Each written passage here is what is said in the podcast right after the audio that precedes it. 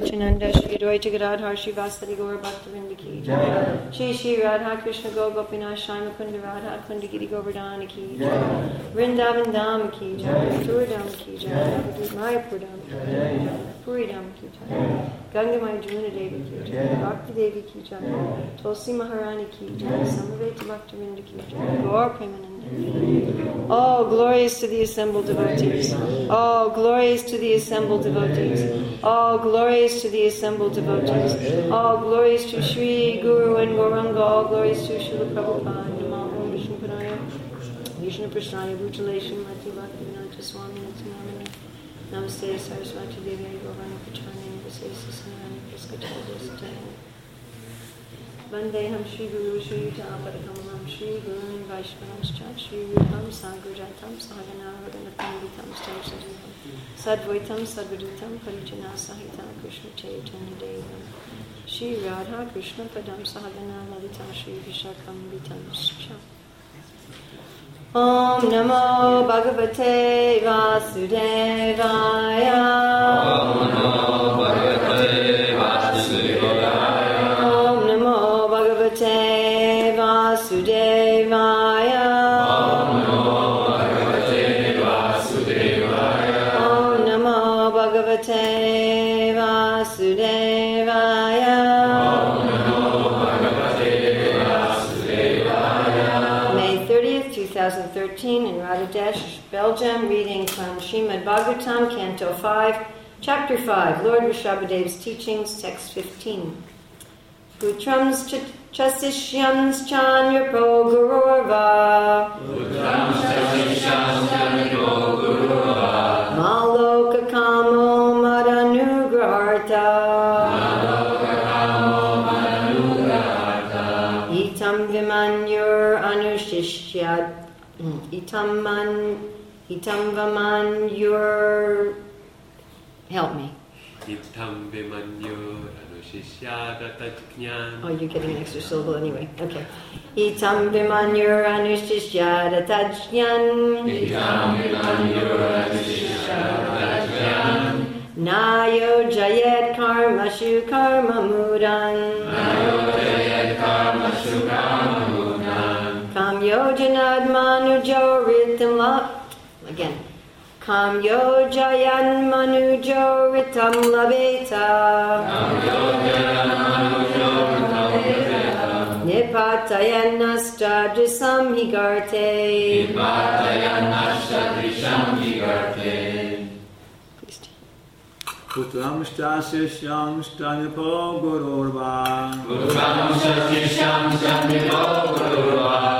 Malohakamo madanugraharta. Maloka madanugraharta. Itam vimanyur anushishyadatajñan. Itam vimanyur anushishyadatajñan.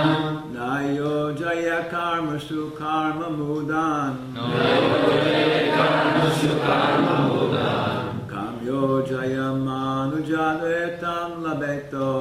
Kamyo jaya manujadvetam labeto. Nipataya nashtadrisham higarte. Nipataya nashtadrisham higarte.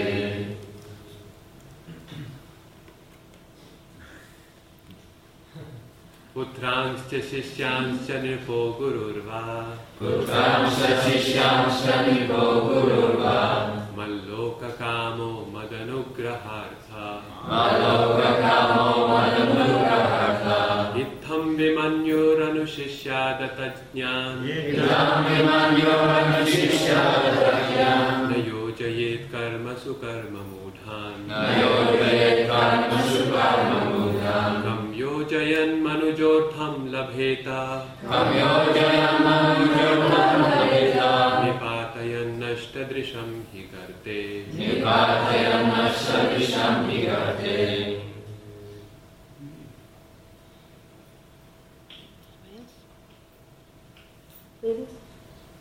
Uttam stasisham shalipo gururva. Uttam stasisham shalipo gururva. Maloka kamo manugraharta. Maloka kamo manugraharta. Itam vimanyur anushishyadatajñan.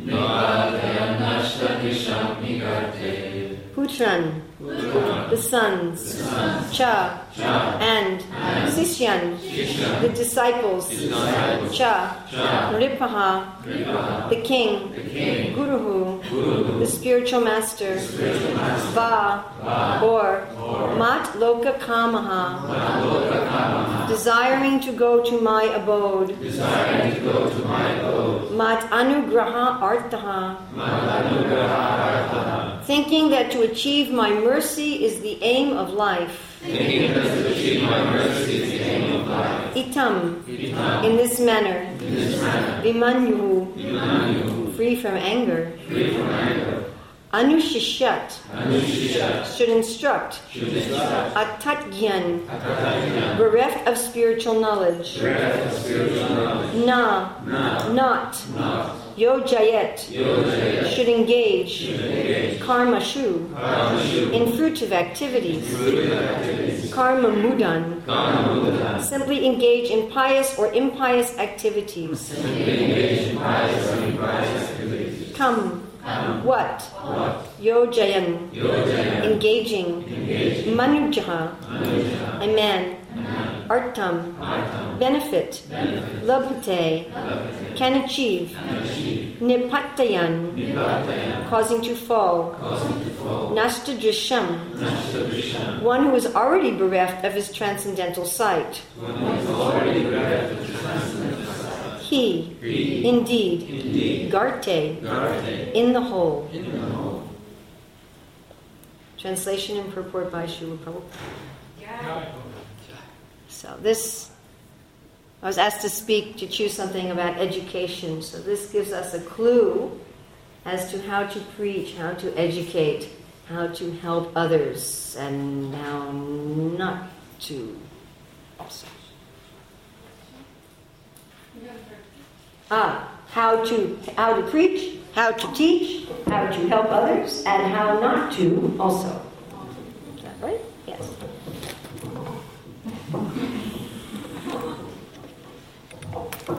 There we go. Okay.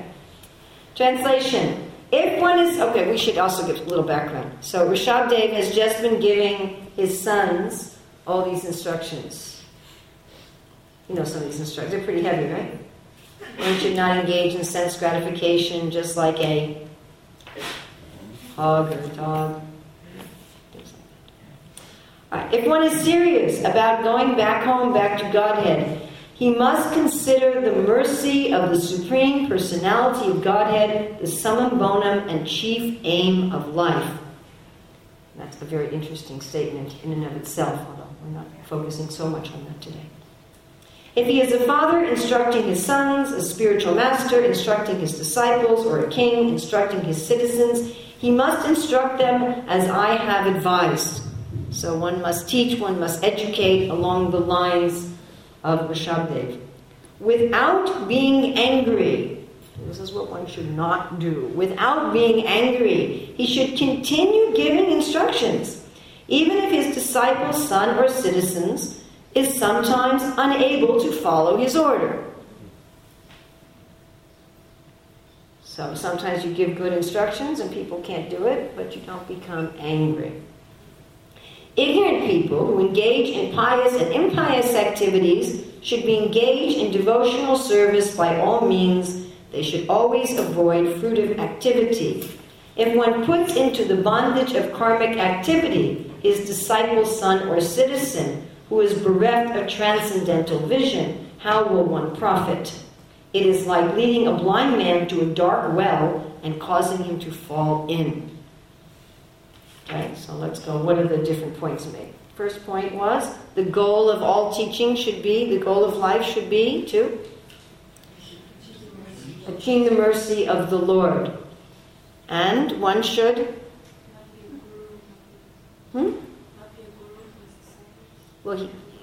that was another verse. That was just a few verses back. So if one's going to be a teacher or a parent or king, if one's going to instruct and educate others, one should educate them. How?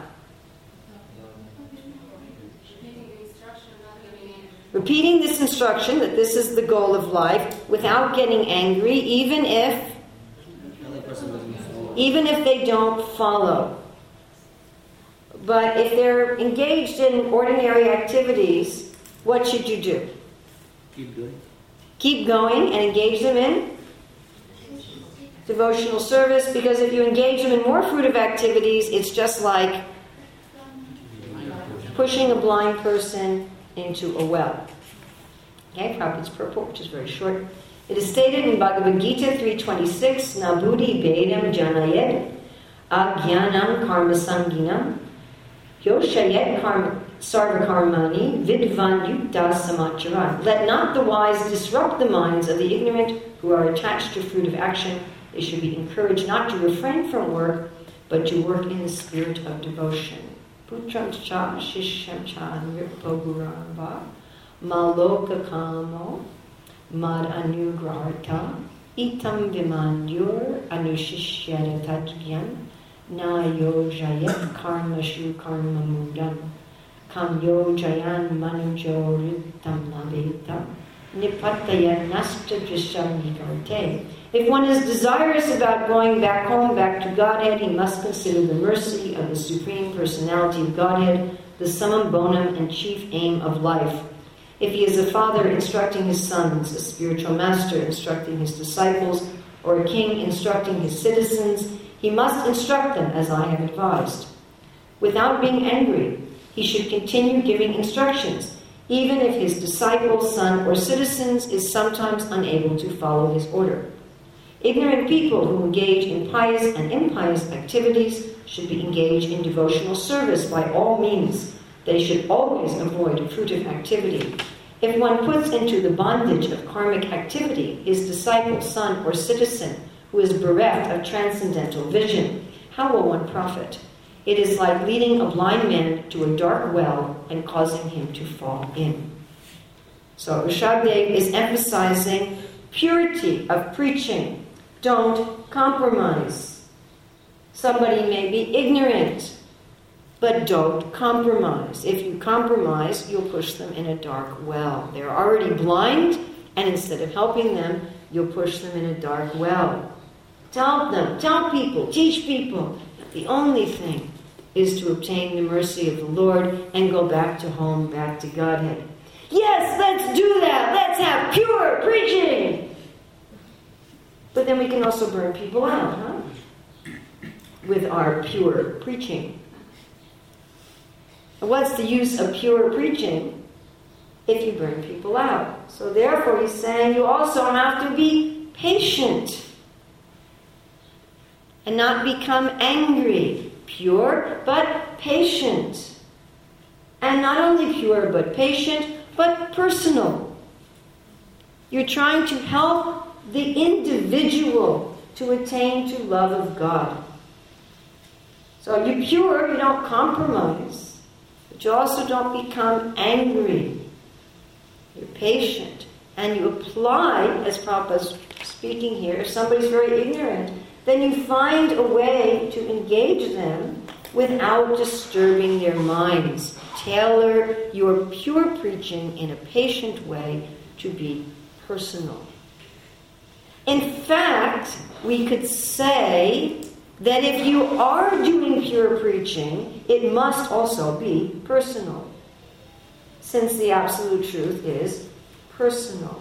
And if you are doing pure preaching, it must also be patient, because the absolute truth is patient. Extremely so, in fact. And if your preaching is not personal and patient, it cannot actually be pure. So, I feel here that Lord Rishabhadev is speaking to me, because I can think of many, many times when I've become angry and impatient when trying to give pure preaching to people and have failed to do it in a personal way. It happens to me a lot, especially with certain people that I find particularly frustrating. People that I think should be open. They're devotees, they're initiated, they're in the position of being one of my students. They ought to just be able to take the pure truth, however I want to dish it out to them at this particular moment. And then when it doesn't happen, I become angry. Have you ever had this experience? That you're trying to, you can see, hey, blind man, there is a well. Let me take you to the other side. And you're supposed to be in a position to listen to me, and I'm supposed to know more than you. And I can see the well. Hey, well, there's a well. They go, well? What well? Why are you bothering me? What's wrong with you? Don't you know my real life? And all they do is just yell. Does this happen to you? It happens to me. Right? Just the other day I received an email. It wasn't about me, but it was a list. This poor Shivani. It was a list of how different preachers had, from his perspective, given him one piece of wrong and inappropriate advice after another. I had this problem, they told me to do this, and I did it. It got me into more trouble, and then I asked more advice, and they told me to do this, and that got me, I did it, and it got me into more trouble. And the whole list with all the names. This happened, and this preacher told me this, and I did it, and then this happened. And I was like, oh my God. He said, but I'm still chanting 16 rounds. I thought, well, that's pretty good. Now I'm in a big mess. What do I do?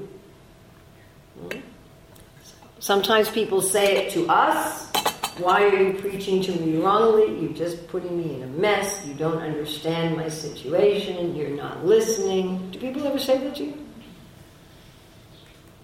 Either they say it outright or by their body language or by their behavior. Just a month or so ago, one devotee came and asked me for advice. I said, Prabhu, I've been giving you the same advice now for years, and you haven't moved 1 millimeter. What is the use? And again, I felt angry and frustrated. Right? Why should I help you? So sometimes the other person gets angry and frustrated with our anger and frustration, and sometimes we just get angry and frustrated, and then we lose the whole thing, isn't it? And we lose the whole thing. The whole thing's supposed to be about happiness. Isn't it supposed to be about that? We're always talking about ecstasy. But do you feel very happy when you're angry and frustrated at people because they won't listen to you? Do you feel like this real connection with Krishna? I remember many years ago, we were at some sort of a strategy meeting about education, and it was Shani Kirishi who said, when we get into these sort of topics, we all forget about the little blue boy playing his flute. And I went, oops. So sometimes in the name of preaching, pure preaching, rescuing people, rescuing the blind people from the hole, we lose sight of the whole thing. We forget our connection with the little blue boy. We forget all about humility. Yeah. A lot of being patient and personal is really about humility, isn't it? Instead of, I know what's right for you, and I'm going to tell you now whether it helps you or not. And if it doesn't help you, it's your fault. Now, what is that? It's pride, isn't it? Pride? Then how are we preaching purely? It's not purely. We're preaching something else. In the name of preaching purely, we lose the thread. And we're supposed to connect. We're not supposed to just connect with Krishna. We're supposed to connect with them. references soul to soul, view to super soul. Otherwise, I'm seeing the other person not really as a person, but I'm seeing them as a thing that I'm supposed to, like, pound with my purity. Instead of personal patient purity, it becomes pounding purity. Take the purity! You know, you just pound everybody into some kind of glob. When I used to teach ISKCON history here, so there was one scathing book, which I never used in my class, by a former devotee. When I was going through the library, it's still in the library, I'm sure, about this devotee who left the movement. He joined, unfortunately, at like the worst time in ISKCON to join. You all know when that was. And then he was really put off by some of our erstwhile leaders. If you don't know what that means, you can look it up.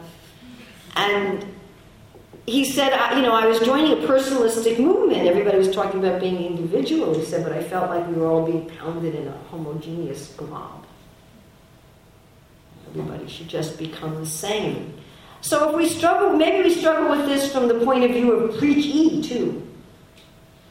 So I've been talking about it from the point of view of preacher and teacher, but maybe we also struggle with this from the point of view of student. Why aren't they teaching me in a way that I can use? You go to someone and say, please help me with my spiritual life. And they give you the purity, pounding, nothing personal, and without any patience. And you're thinking, I can't do that now. They're telling me something that I can't do now, or they're telling me something that doesn't apply to me, that doesn't apply to my circumstance, and we walk away feeling more discouraged than we were when we came to them for advice. So I think we're in this situation as a teacher, as a preacher, as a helper, that we may sometimes get frustrated and angry, and in the name of preaching, violate the very principles of preaching. We may have to mop up the mess done by other preachers who pounded instead of being personally patient and made a huge calamity all over the floor, and then we got to fix it and try to put the person back together. And we may be dealing with it with ourselves. That people in the name of Krishna consciousness damaged us in some way and weren't able to deal with us the way we would like. So we can examine, because we're not the only ones who have this problem, I would assume, yes?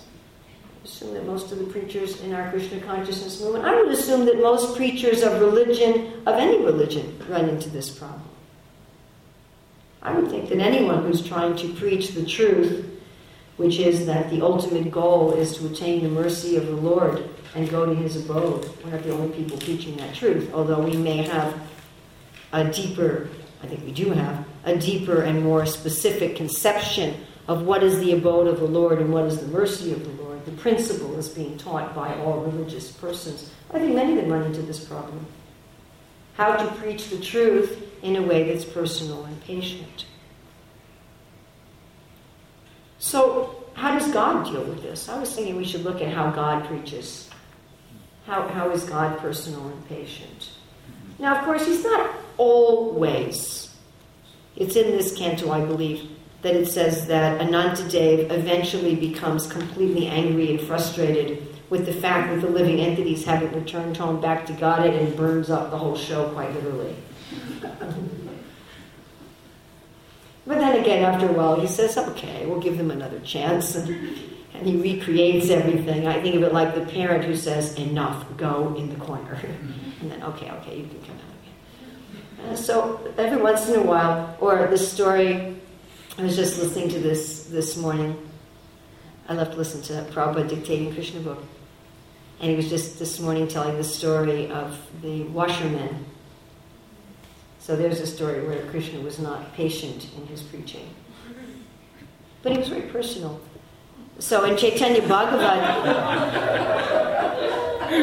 Well, if you really want to hear how personal he was, in Chaitanya Bhagavad, in the story of the 21 hours of ecstasy, so Mahaprabhu is giving benedictions to everybody. And you know, he doesn't want to even see Mukunda. You all know this story, right? And then they say, will you ever see Mukunda? He says, what is it, 10 million verse? Is it 10 million? He says, I'll see him after 10 million verse, because he hangs out with me and the devotees, and he goes and hangs out with the impersonalists. You know, whose side is he on anyway? And they went and told Mukunda, the Lord will see you in 10 million verse. He's like, yes, I'll finally see him. I mean, if we preach like that, chant Hare Krishna and you can become perfect in 10 million verse, I don't think we'd have any followers. But Mukunda was dancing, and Mahaprabhu, when he heard this, he said, okay, bring him in immediately. And then there's this lovely interchange where Mukunda is saying to Mahaprabhu that it's not seeing you that's the point. It's serving you and here, getting your mercy. That's the point, not seeing you. And he lists all these demons who saw the Lord. I mean, sometimes we think if I were just to see Krishna, then all my problems would be solved. It's all Krishna's fault that I'm not a pure devotee because he just hasn't showed up. You know? If he showed up, then I would just melt in ecstasy. But maybe not. I mean, that's what Dhruva did, but that's not what Kaliya did. Kaliya saw Krishna and said, how beautiful. And he didn't melt in ecstasy. Kaliyavana saw Krishna and said, oh, this is a beautiful person that Narada told me about, and he just wanted to kill him. Anyway, so then Mahaprabhu told the story to Mukunda about this washerman. And he said for, I think it was either thousands or millions of births, this particular jiva had wanted to see God. And he was doing austerity, penance, and praying. I want to see you, I want to see you, I want to see you, I want to see you. For thousands or millions, I can't remember which it was, of births. And Lord Chaitanya Mahaprabhu said, finally I fulfilled his prayer. And I let him take birth in Mathura, where he became Kamsa's washerman. And then I came and said, here I am. Now you can see me. Okay, now that you're seeing me, could you do a little service for me? Let's go to the next step. Can you give me those clothes? No. I have experience. I've seen if anyone gives the king's clothes away, they'll be punished. I don't want to be punished. So then Krishna did get a little impatient. You can imagine if for somebody for, you know, millions of births, each birth being 100 years or so, or if you were a demigod, you know, a few thousand years, someone saying, I want to see you, I want to see you, I want to see you, I want to see you, I want to see you.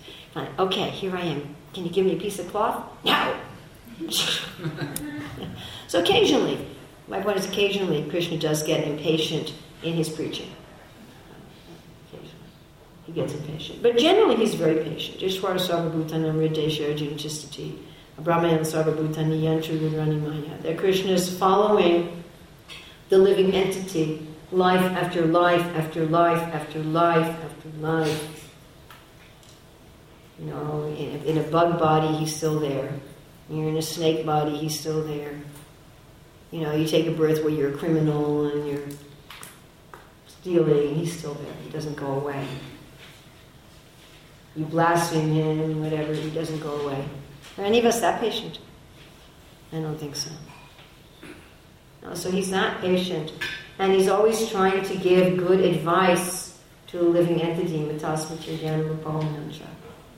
And Krishna says, Bhagunam janmanam mante, gyanamamam prapatate vasudevam saramiti samahat masadur labaha. And there he's talking about the jnani, who he already said was like his very self. And still, Krishna's going to be patient for Bhagunam janmanam mante. He's going to be patient for many, many, many, many verses, however long it takes. And he says that it's never sought. Whatever you do, there's no diminution. You don't finish, not like some other religions who say, look, you just got to believe and surrender right now, this life, or a lake of fire for eternity. But that's not how Krishna's presenting himself in the Bhagavad Gita. He's saying you do a little bit, swalpa, you just do a tiny, tiny bit of service, and it never goes away. I'll keep it in my account. Now, we don't do that, do we, generally? If someone does a little service for us, and then they don't do anything for 20, 30 years, and even in the interim time, they may do things against us. Do we remember the tiny little thing they do? You know, patram pushpam palam sayam yomi bhakti prajati. If somebody gives me a cup of water with affection, and then after that they say lies about me behind my back, they forget about me, they're not there when I need them, do I remember the cup of water they gave me with affection 30 years ago? And keep that in mind, I'm going to remember that. But that's what Krishna does, and he remembers that for lifetimes. He even remembers service that's not even intentional service, done with affection. You just say, oh, let's go to the Cinerama. He goes, wow.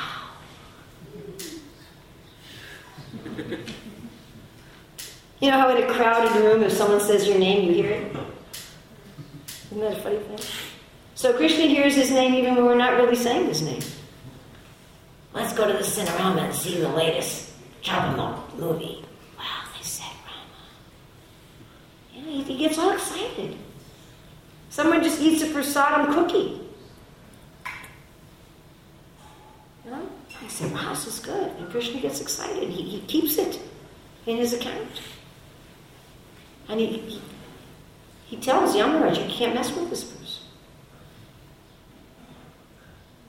He says, but one time they offer obeisances, one time they say, oh my dear Lord, I'm yours, then that's it. They're my word, you leave him alone. And Yamaraj says, but they did this, and they did this. They're getting there. I mean, what kind of patience is that? And how personal. Krishna's giving advice for each person. How to come to him step by step by step by step by step. It's not a one-size-fits-all. You know, we can talk about the journey in a general way, that there's Shraddha to Sadhusanga and so forth. But each of us is on our own very individual path. How we're learning, how we're growing. And it strikes me how much Srila Prabhupada emphasizes this concept of Krishna helping us from within the heart. In his lectures, in his letters, particularly conversations, how much Srila Prabhupada's emphasizing that Krishna's going to give us advice, Krishna's going to help us. And even if we're in nonsense, Prabhupada says it right in Bhagavad Gita 10:10, 10:11, even if we don't take advantage of our spiritual master in his literature, still, if we do a little service with love, Krishna will help us. And we see Krishna preaches in different ways to different people at different times also. And even in different ways to the same person. It always strikes me how Krishna says to Arjuna, for those who have been honored, dishonor is worse than death. And then a little while later he says, be free of honor and dishonor. Quite interesting. And now he's presenting different systems of yoga. Well, you can just do karma yoga, you know.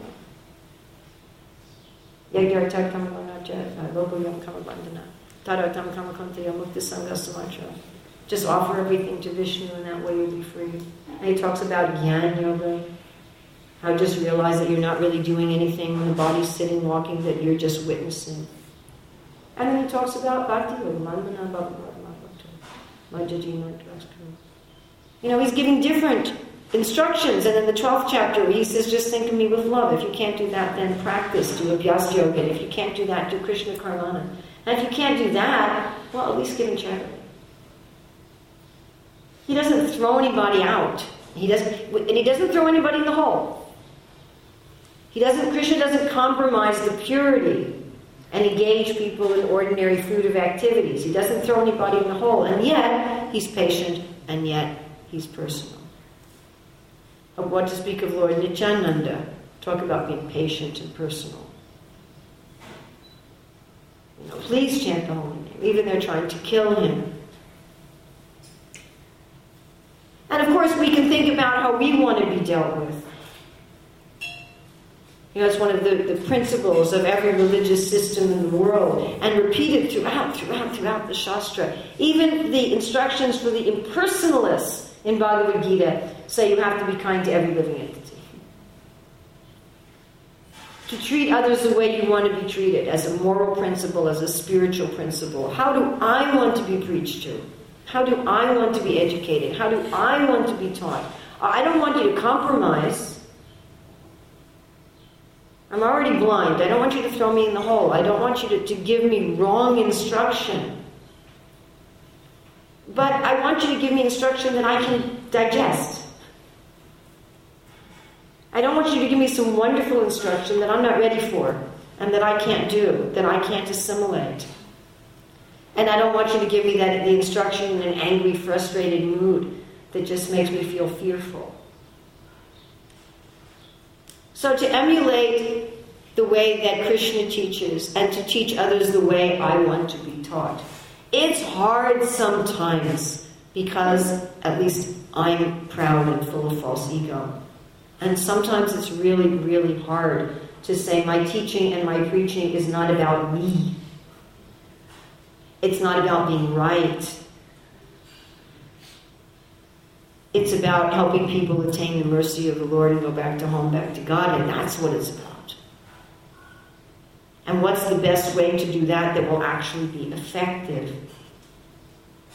So I'm thinking we all know of somebody in our life. I asked you and everybody nodded your head. So we all know of somebody in our life who tends to frustrate us in terms of our being able to give them good instruction. Maybe they even want good instruction from us. Maybe they're even somebody who regularly comes to us and asks us for instruction. But yet we feel very frustrated and we can tend to become angry. So maybe we can make a determination that sometime in the next week that we're going to approach that person and see if we can preach in a way that's pure, personal, and patient. And I had a really nice experience just about a week ago with one devotee.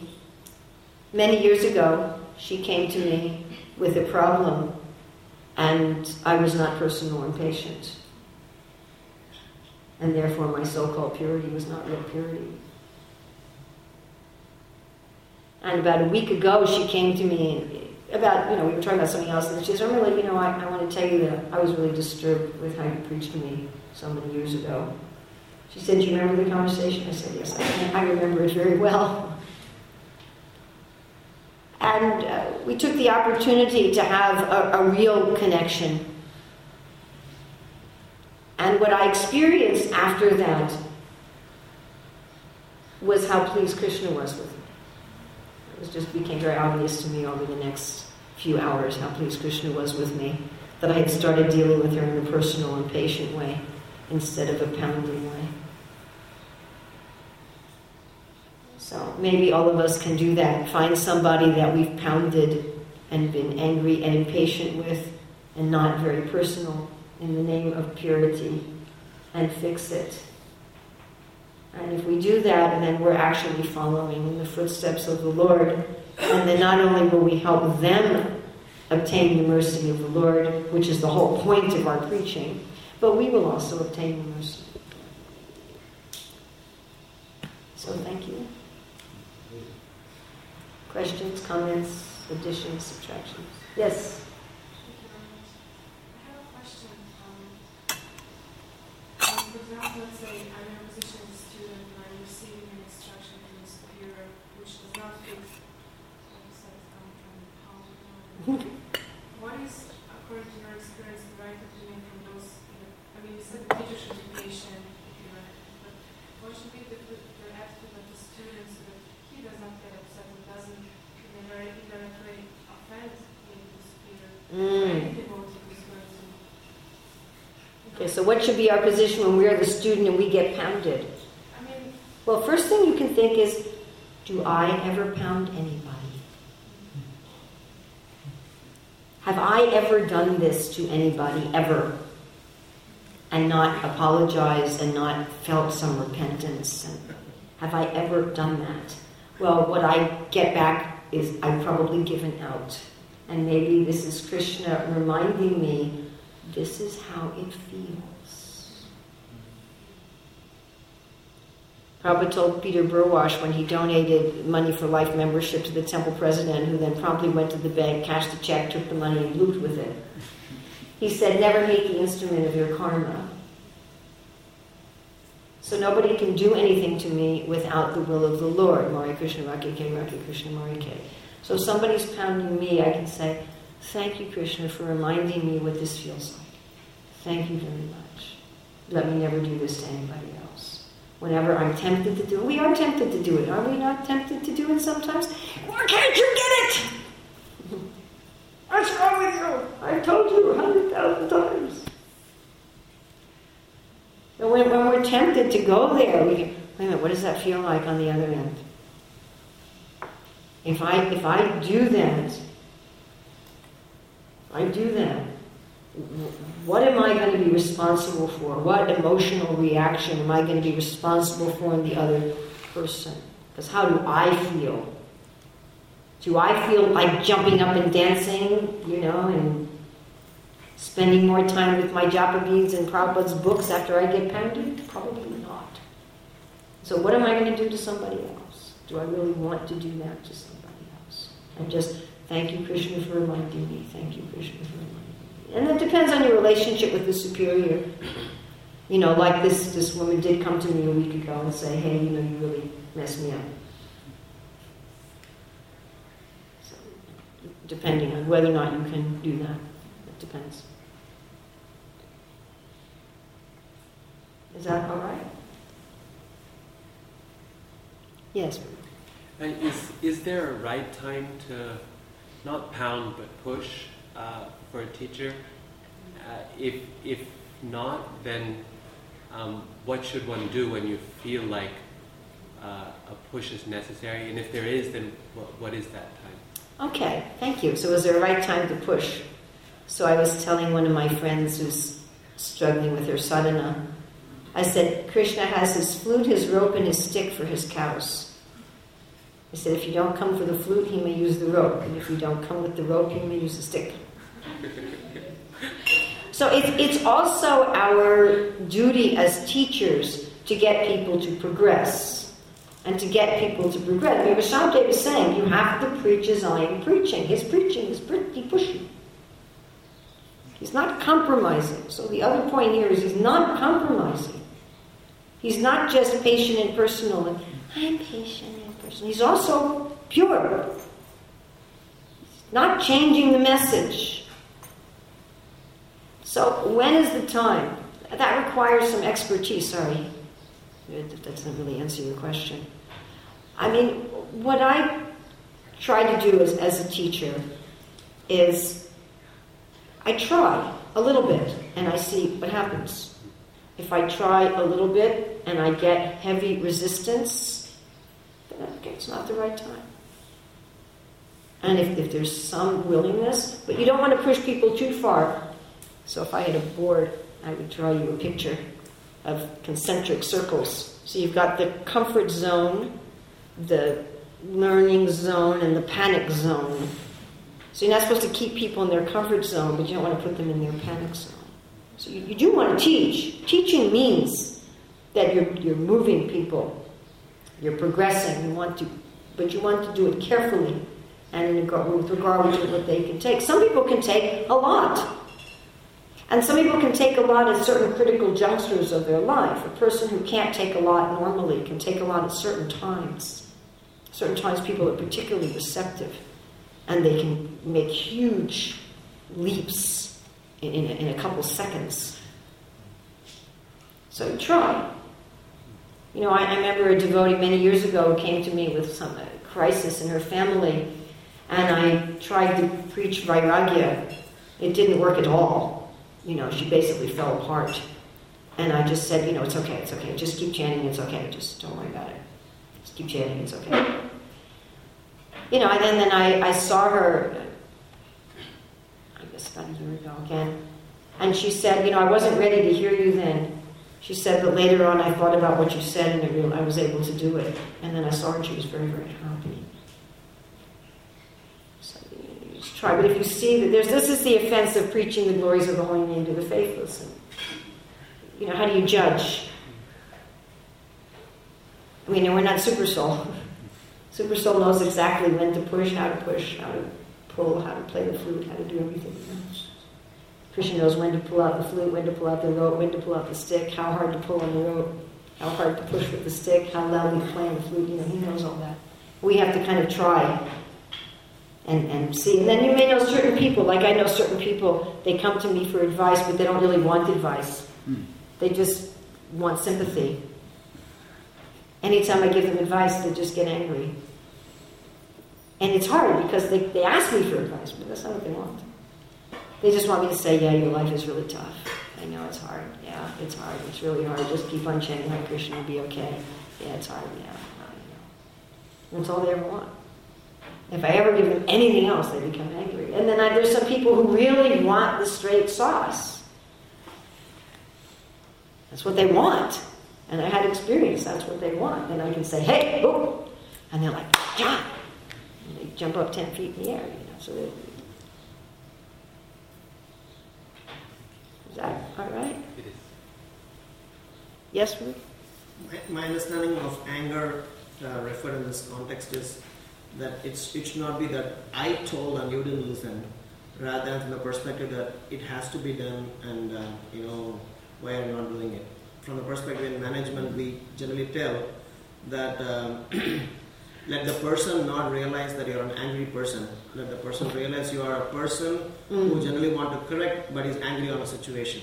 That's very nice. So in the second context, what happens is that, I mean, we tell in a rude way where let people not look at you as a Ravana, people look at you as an angry Ram. So what that means is that he did try to, communicate what he wants to communicate and present the case. So I'm saying that sometimes if a teacher, be angry on a student, it can be understood, if the teacher does it from the perspective of the situation instead of the student. Not from the, because I said, I'm a teacher, you're a student, why the heck am I not? That's a very nice point. It's a very nice point. Yeah, instead of me against the student, it's me with the student against the problem. Yeah. I'm with you, I'm on your side, we're a team, I'm rooting for you, let's work together against the problem. Instead of, hey, I'm against you. That's very nice. Very, very nice. And sometimes exhibitions of anger like that can be energizing for people. In fact, people look up to you sometimes that way. Yes. And in fact, I'm just remembering one student I had who, her mother died when she was 2. She got a stepmother, a lovely lady, but they didn't get along very well. She was sent to one of our ashram schools where she was severely neglected. Remember when she came to me, her teeth were black, they never had been brushed, and the teachers had thrown her against the wall and down the stairs. I mean, it was a really sad, sad situation. She came to me at age 11 and she could read about as well as a 4 or 5-year-old. And I wasn't able to connect with her. This was also my very first year being an academic teacher. I tell you who else I had in my class, Hare Krishna. All my students were like this, every one of them. They all had stories like another one. Her mother just died of cancer and she was living with a stepfather. Anyway, Hare Krishna. So I just couldn't connect with this girl. We were going on and on and on, and I wasn't able to teach her anything. And I remember one day I said, write your name on the paper, and she wrote like her legal name, her devotee name, her middle name, and she wrote it in yellow ink all across the paper. And I had a big ruler, and I slammed it on the desk so hard that it splintered into lots of pieces. And I'm like, I want you to learn! And then I was like, oh God, what did I just do? And from that moment, she changed. And I asked her later, I said, why? She said, because that was the first time I realized that you cared about me. She said, then I actually understood that you really cared, whether I learned or not, that you weren't just doing a job. I felt awful. I'm like, oh my God, I just broke my ruler right over the desk, But that was also interesting for me, that sometimes anger, if it's against the situation and not against the person. That can install love rather than passion. It can sometimes. Yes. This has to be the last one. Hope you don't mind me putting some input. I find I get angry quite easily, and when I'm teaching, what I sometimes do is I say to the students, "Look, I'm getting hurt. I reckon. I'm connected to myself, and I recognise I need to protect myself when I'm preaching. I'm talking about things very personal. So what I do is I recognise when I'm beginning to get hurt, and sometimes being vulnerable and putting that out, or even saying I'm getting hurt and I could get angry." Because it's powerful, it's personal. It is. And, and you're teaching the children that they realize, well, you're a person as well. Yes. And it gives them the freedom to make that choice. That is real connection also, to be vulnerable about your own feeling. You just reminded me of a student I had who was always never caused me any trouble, and one day, I don't know, she just was impossible. And I tried my usual Urmila way, which was analytical logic. Was that obvious that that's my usual way? Anyway, I tried that way, and I got absolutely nowhere. And so finally, I took her out of the classroom, and I just said, I'm really feeling hurt. You know, I'm trying to do a lesson here, and I'm trying to do something, and it's just, I said, I don't know what the problem is, but the whole class is disrupted, and I'm feeling really sad and hurt. You know, can you help me here? And then she just kind of melted, and she said, I'm sorry, I didn't mean to hurt you. And I said, what's the problem? And she told me what the real problem was, which was something totally different than what I thought the problem was, etc., etc. So that is also very good.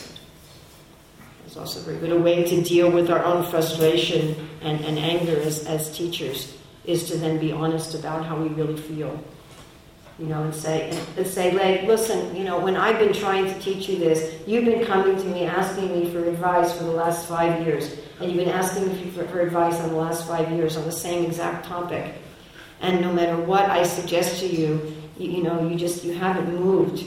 You're still in the same situation, and I'm feeling hurted, I'm feeling discouraged, and I'm feeling lost. And I want to know, please let me know, do you really want to continue with this or not? Because maybe you should go to somebody else. You know, and I'm worried that if I continue in this situation, I'm just going to be frustrated and deal with you in a way that's not going to be very favorable for us. So that's also a very wonderful way to deal with it. It's so wonderful being in Radhadesh. This is one of the most open and honest communities that I visit. It's something I really appreciate. We can talk about things that are real. We can be honest and real and have discussions that actually help all of us progress in Krishna consciousness. And I'd like to thank all of you for being patient with me. Hare Krishna.